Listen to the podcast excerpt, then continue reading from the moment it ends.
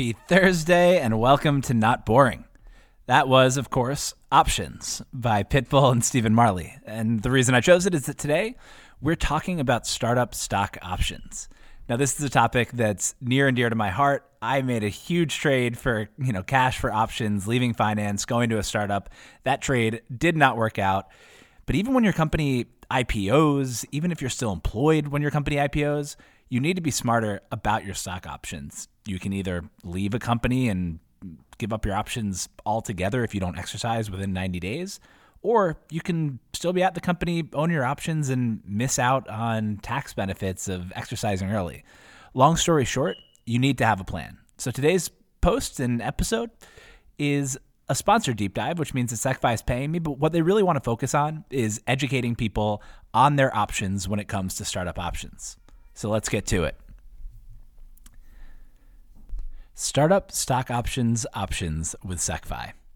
In 2020, startup employees left $4.9 billion on the table by not exercising their pre IPO options.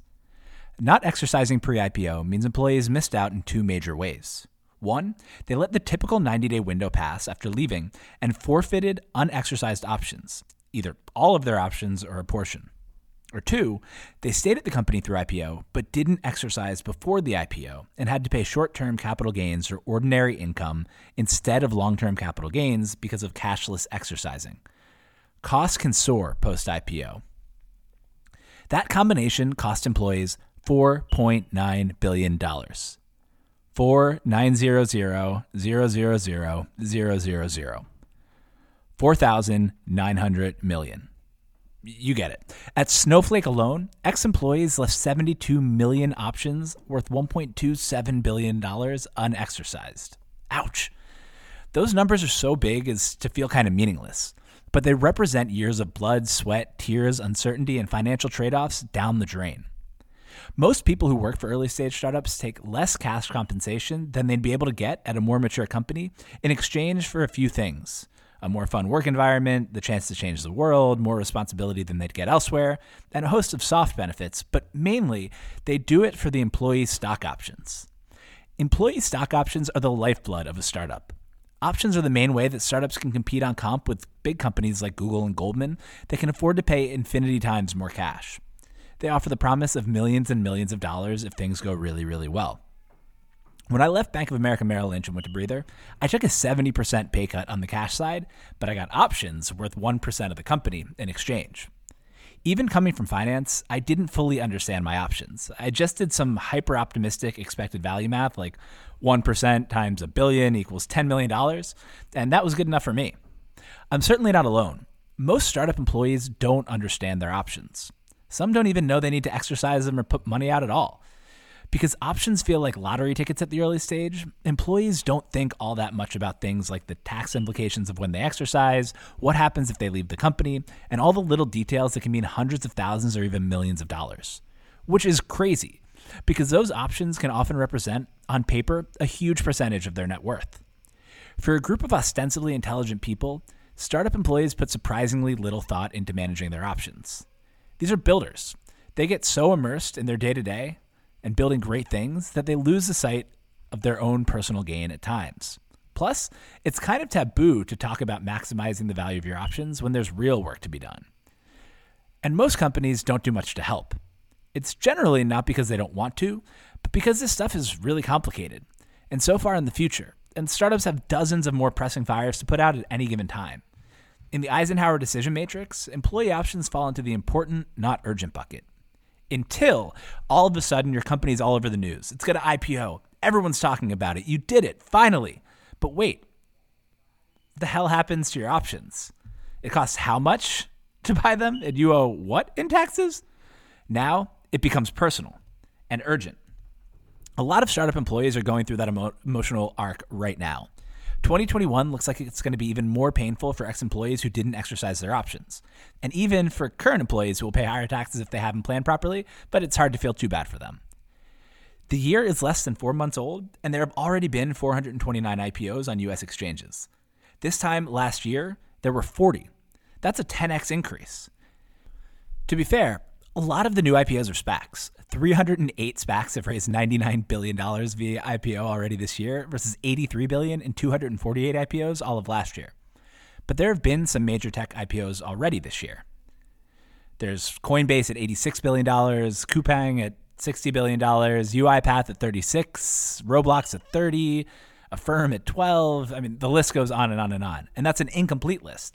Plus, those 308 SPACs and many of last year's 248 are lurking with bags full of money that they need to spend on taking companies public within two years. For people who own equity in those startups, this is going to be an amazing year. Thousands of people will become millionaires for the first time, some will generate multi generational wealth, and a few will even become billionaires. But each of those companies also has tons of former employees consumed by regret at not having purchased their options, and many others who will end up giving the government nearly as much as they take home. SecFi wants to change that, starting by helping you get smarter on startup equity. We'll cover how startup equity works, why employees don't exercise, options exercise options, meet SecFi, the CAC arbitrage, and SecFi's vision. The best time to start thinking about how to handle your options was when you got your offer letter. The next best time is now. SecFi can help.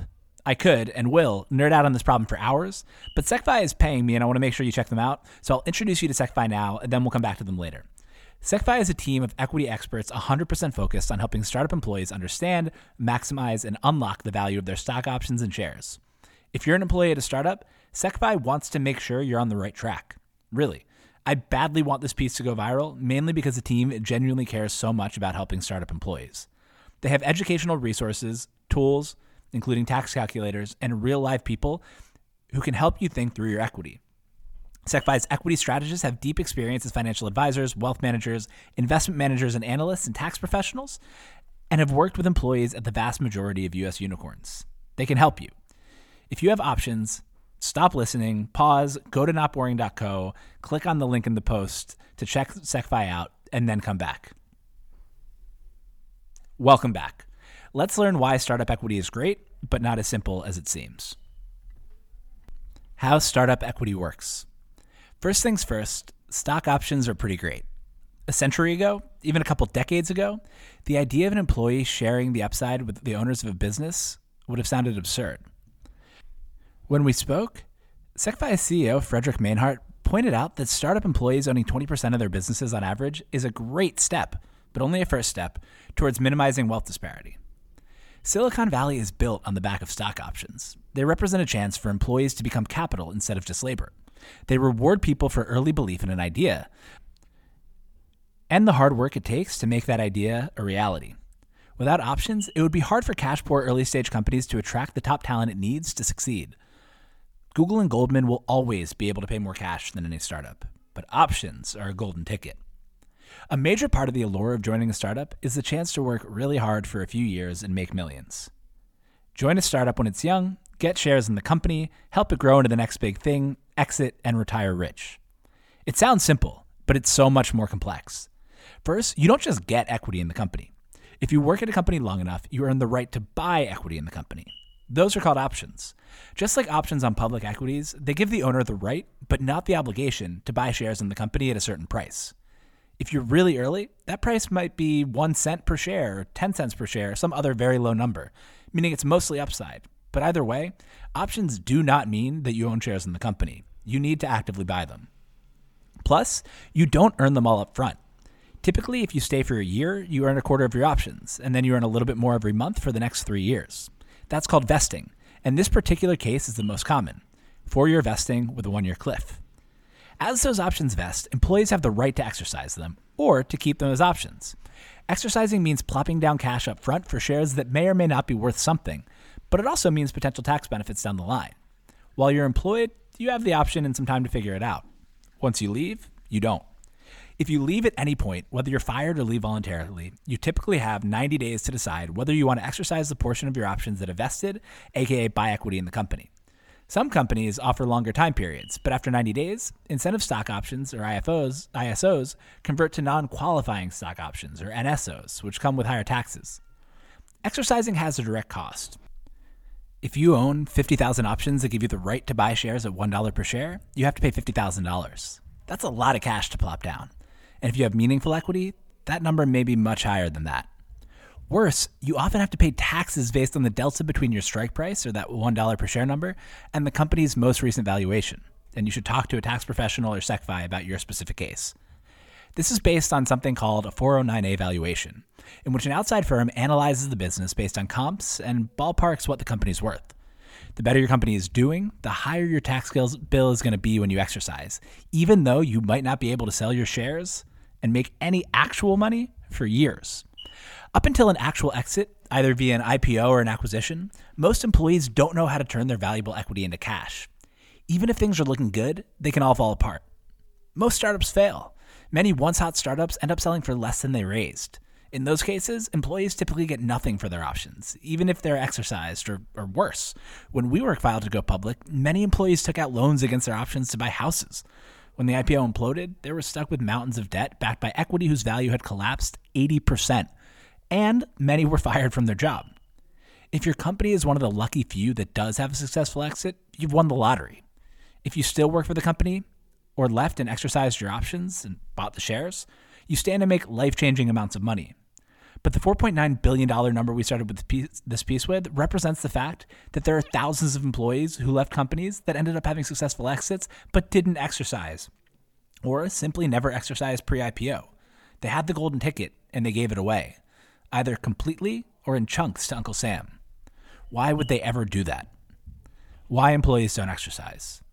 There are two ways to think about exercising options. One, you can exercise your options as they vest while you're still employed.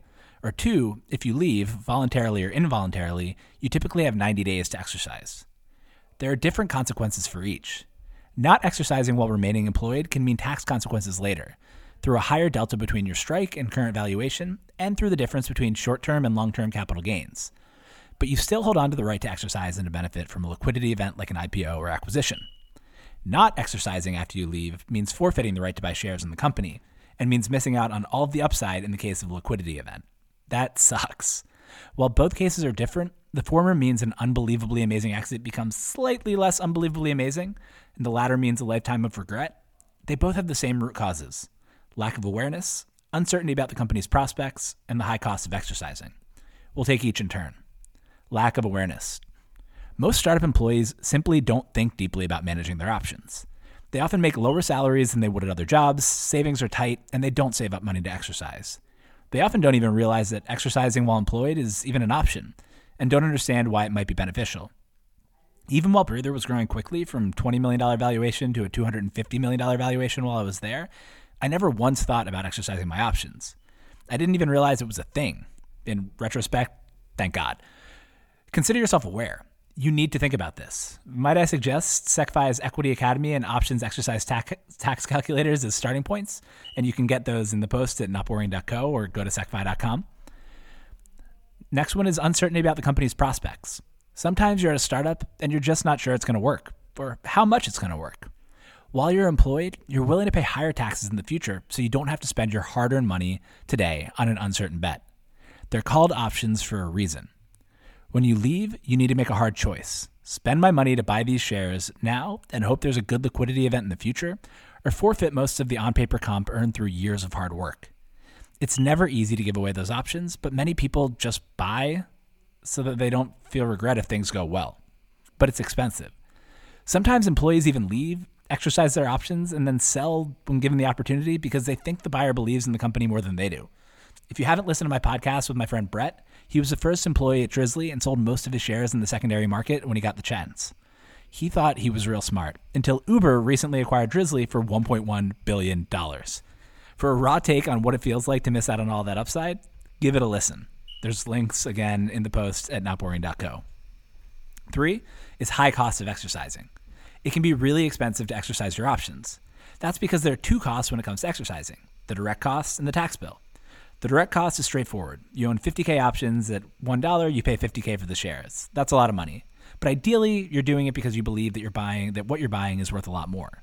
Let's say, for example, that the company was recently valued at $100 per share. Nice. Free money. Well, that's where the tax bill comes in. According to SecFi's research across 69 late stage unicorn companies, or companies valued at more than a billion dollars, Taxes make up 85% of the cost of exercising stock options. Ugh. Since most people are unaware they're going to have to pay taxes, SecFi calls it the surprise factor. They call the overall expense the unaffordability factor. I've seen this firsthand. Unfortunately, I haven't felt it firsthand, but close enough. At Breather, I worked with an ex Uber employee who needed to exercise his options within 90 days of leaving Uber to join Breather. He was early enough at Uber and left when they were worth tens of billions of dollars. Pretty amazing, right? Not so fast. Exercising meant he owed hundreds of thousands of dollars in taxes, even though Uber wouldn't IPO for another two years. He couldn't sleep because of the tax bill hanging over his head. He spent the better portion of a few months on calls with people he was trying to sell shares to in order to generate the cash he needed to buy his options. He asked me if I had any friends who might want to buy. Finally, he was able to find some people to buy some of his shares in the secondary market and use the proceeds to pay off the tax bill. But that meant giving up his hard earned upside after months of stress. It's easy to dismiss that as a champagne problem, but it really sucks. Upside is what your startup promised you and why you took a pay cut in the first place. Try choosing between owing the IRS hundreds of thousands or giving up equity you earned from years of grueling work. Uber was not known for its work life balance. Luckily, he was able to figure it out, and he did really well when Uber IPO'd, as did the people who bought his secondary. Selling some of your shares to cover the tax bill is just one way to exercise options. Let's go over the full menu. Options, exercise, options. If you have options, you have some options. SecFi not only didn't ask me not to list other options, they actively encourage you to shop around and figure out what works best for you. Remember, the number one takeaway here is to be educated and have a plan. So, what are the options? One, don't exercise. This is always an option, particularly if you think your options are an inflated strike price or that the company will struggle to exit or that it will fail altogether. Not exercising is certainly an option, and maybe the best one. I didn't exercise when I left Breather. Pay out of pocket. If you planned ahead or happen to have enough money saved up, you can pay to exercise your options out of pocket. That's great because it means not selling shares or owing anyone anything. Unfortunately, this option makes the most sense before the company has grown its value too significantly and gets harder as the company gets more valuable, and therefore as the likelihood of a liquidity event increases. Borrow from friends and family. Like paying out of pocket, borrowing from friends and family means you don't need to sell shares or owe money to anyone who would repossess your home. That said, it comes with the social pressure to make sure you don't lose your friends and family's money. Sell secondary to outside parties. Like my ex Uber friend, one way to raise the money to exercise is to sell some of your shares to other people. There are funds set up to do this and platforms like Forge and EquityZen that will collect pools of secondary shares and match them with buyers. Or, if you own shares in Stripe or Epic, please give me a call and let's work something out. One limitation here is that companies often limit whether or how much employees can sell in the secondary markets. Another is that selling triggers capital gains tax. Tender offers. Sometimes, typically at Series C and beyond, companies orchestrate tender offers in which often existing investors make an offer to buy shares from employees to give them a little liquidity. Sounds great, but tender offers are historically underpriced. Sacro wrote a, th- a, thorough piece on how and why this happens, but the long and short of it is that tender offers are typically priced at the last round's valuation, which gets stale as hypergrowth companies grow. The longer from the last round the offer comes in, the more mispriced it is. As a result, tender offers typically only get 37% participation. Or you could take a loan out from a hedge fund or a bank against your shares. There are plenty of funds out there, and even some banks, willing to lend you money to exercise your options if you're at a later stage company with good prospects. As happened with WeWork employees, these can potentially get you into trouble if the company never gets liquidity or takes a long enough time to reach a liquidity event. Of course, there's a better way. Meet SecFi. I remember sitting in my office and texting with my friends Nick Tucker and Tommy the day that SecFi announced its first funding in 2018, led by Howard Lindzen's Social Leverage. It seemed like such a good idea. We all knew, or were, people who'd been killed on their startup options in some way or another. And we were all kicking ourselves over text for not thinking of the idea first. So, what does SecFi do? SecFi is the first pre wealth management platform for startup employees. They work with late stage startup employees who are in high growth mode on path to exit by doing a few things educate them on what their options really mean, help understand what it would cost to exercise them, scenario plan, and offer non recourse financing. This last piece is the bread and butter of SecFi's product. SecFi will give startup employees non recourse financing to exercise their options. It's not a loan, but you can think of it in the same way you'd think about a loan, except that if your company never exits, you don't owe SecFi anything. Even if your company IPOs and it doesn't do well, and your shares are worth less than SecFi financed, you only owe the lesser amount. It's really no risk financing. It starts with figuring out where your option stands and what your options are. One, sign up for SecFi and enter information about your company and some personal details. Two, access a set of tools to help you figure out the value of your shares and the cost to buy them, including taxes. They're sophisticated. They'll even help determine the different costs for exercising now versus waiting until an exit event. It's fun. I sadly do not hold employee options in any unicorns, but I pretended that I did a few times. You can and should do these things if you're at all curious about the real value of your equity. If you want to secure financing to cover those costs, submit a request and they'll get back to you with next steps. They currently work with over 80% of US unicorns, and if you work for one of those companies, one, congrats, and two, the process can be fast, like a few days. Here's how that works. First, SecFi determines how much financing you're eligible for. If you have a million dollars worth of options, you might be eligible for something like 250K in financing. And at what rate? SecFi doesn't take the risk itself. Instead, it acts as an intermediary between capital providers and employees. Last January, SecFi raised $550 million in financing from Serengeti Asset Management. You never pay cash interest. It compounds and is taken out of your profits in the case of a liquidity event. You may pay an equity share, which allows the investor to share in the upside of your equity in the case of a liquidity event. When your company goes public or gets acquired, you pay the financing back along with the accrued fees and keep the rest of the upside for yourself. That's it. Compared to other options, SecFi is preferable to selling secondary because you keep the upside, don't trigger capital gains, and keep your qualified small business stock tax treatment. Preferable to a loan in that you're not on the hook in case things don't go well. And it's preferable to not exercising your options because you retain your chance at upside while SecFi and its capital partners take the risk. That said, SecFi encourages startup employees to shop around and do their homework. For employees at unicorn companies, exercising options ranks as one of the top lifetime expenses. If anything, SecFi just wants people to treat their options with the same amount of thought and care with which they treat which car to drive or which house to buy. After shopping, many employees decide to go with SecFi. They work with employees at 80% of US unicorns and host $13 billion worth of equity options on the platform. Check out the case studies from anonymized employees of three of last year's biggest IPOs in the post at notboring.co. They have one on Airbnb, DoorDash, and Snowflake. They're linked there or on SecFi's blog, secfi.com. Once your company is worth a few hundred million dollars, you should start talking to SecFi. And you should read the resources in their blog and Equity Academy before you even sign your stock option grant, or today if you've already signed. SecFi almost seems too nice and too riskless. Even I, the optimist, was a little skeptical. But that desire to help startup employees comes from two places where SecFi comes from and where it's going. SecFi was born after one of its founders got burned himself. He left his company and discovered that to exercise his 50K worth of options, he would need to pay $1.8 million in taxes. He had to walk away from the options. He built a company to make sure that his experience didn't happen to other startup employees. In talking to SecFi's team and investors during this process, that mission rings loud and clear. And it's genuine because it's an issue most of them went through themselves. Frederick told me that he had to learn the hard way that startup equity can't just be neglected, that I couldn't just wait to figure it out later. Shauna Leonard, who now runs marketing at SecFi, sold shares on the secondary market. Her CPA messed up the tax calcs, and she ended up in a messy tax situation. Martin Malloy, who runs content at SecFi, recently joined SecFi from a newly IPO'd company after realizing that he and so many of his coworkers were unprepared to go public. He had to scramble at the last minute to avoid a massive tax bill, ended up working with SecFi to exercise his options, and then decided to join the company. That shared experience comes through, when I asked Howard Lindzen, who led SecFi Seed, the most underappreciated thing about SecFi, he told me it's really employee centric.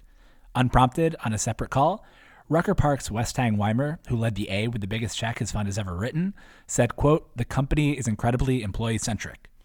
Part of that comes from SecFi's history and its employees' past experience, and some of that comes from the company's vision. In this business, being employee centric is good business. The CAC arbitrage. SecFi wants to build a modern wealth management platform that serves startup employees from pre wealth through post IPO riches. They feel that options financing isn't the end of the journey, but the beginning. From that perspective, one way to look at the non recourse financing and employee education that SecFi offers is as a customer acquisition channel that becomes profitable on the first transaction. It's part of a newer generation of fintech startups that do well by doing good. Broadly, there have been two waves of fintech from a customer acquisition perspective. One, companies built modern versions of old financial products and spent a ton of money to acquire customers. One very smart person told me that the problem with a lot of fintech companies is that you're competing for customers with whoever is able to build the most optimistic lifetime value model. Google and Facebook are the real winners here. Two, The new wave companies give benefits directly to customers upfront to acquire them more cheaply and then add on additional services over time. Customers are the winners here. This new model is structurally better for customers and businesses. A lot of ideas that you hear and ask, what's the catch, might fall into this category. The catch is that they're paying less to Google and Facebook to acquire you. This is the holy grail in fintech, in really any business low CAC, high LTV. Acquire a specific customer segment cheaply by owning a specific niche channel or offering highly relevant products, and then sell them other financial products they need. I've written about a few companies that work this way before. BlockFi uses high interest crypto deposits to acquire crypto wealthy and crypto curious customers and is adding on new products like credit cards to increase LTV. Cash App uses viral mechanics and influencer led giveaways to acquire lower income customers cheaply. CACs were under $5 last year. And has added products like rewards, stock trading, Bitcoin, direct deposits, business accounts, and Cash Card. TrueAccord actually has companies send them customers for free so TrueAccord can help collect debts and can layer on additional services that on ramp them to the financial system. Main Street gets small businesses and startups the money the government owes them and will roll out financial products that help them grow. And Ramp helps businesses save money so that they stay in business longer, grow faster, use more Ramp products, and spend more money with Ramp. The beautiful thing with these businesses is that they're actually incentivized to be good actors. I specifically called out how nice the Ramp and Main Street teams are in my posts on them. At the time, I didn't realize the connection. There's even theory to back it up. Game theoretically, these companies are playing infinitely repeated games. Unlike single shot games, in which the preferred strategy is often to defect, to maximize for yourself in the short term, in infinitely repeated games, the preferred strategy is cooperation. These companies are often profitable early in the relationship because of low CACs, but they're incentivized to keep customers happy so they can increase their literal wallet share over time. If they mistreat customers at any point early in the journey, they would miss out on selling them the whole universe of other products on the roadmap. That description fits SecFi to a T. SecFi's vision in SecFi's case, they acquire a very specific set of high value customers, employees of valuable startups, by educating them and offering them the best product in the market for a very acute need. There's no better way to engender goodwill than saving or making people hundreds of thousands or even millions of dollars. Plus, increasing the number of wealthy startup employees and minimizing the taxes they need to pay directly increases SecFi's total addressable market. So far, SecFi is focused on this pre IPO stage, on making sure that employees are smart about their options and offering non recourse financing that lets them minimize taxes while retaining upside. That's been a three year phase one. SecFi is in this for the long haul, though, and it plans to support startup employees from pre IPO to post IPO. Since it works with so many startup employees across 80% of US unicorns, it will focus on adding new products to help them manage their newfound wealth. Rucker Park's Tang Weimer pointed out that there's no good solution for people with between $3 million and $10 million in wealth. They're tweeners. That's too much to just plop in Wealthfront or Robinhood, but not enough that high end wealth managers like Citi Private Bank want to work with them. For that band of people, the tech is insanely behind.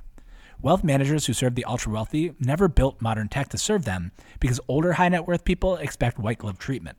Without software, it's not easy for them to come down market and retain their margins. By building solutions that combine software and experts, SecFi can not only serve more clients at better margins, more importantly, it can serve them in a way that they expect to be served. These are people who made their fortunes in tech. They expect to manage their wealth in a similar fashion.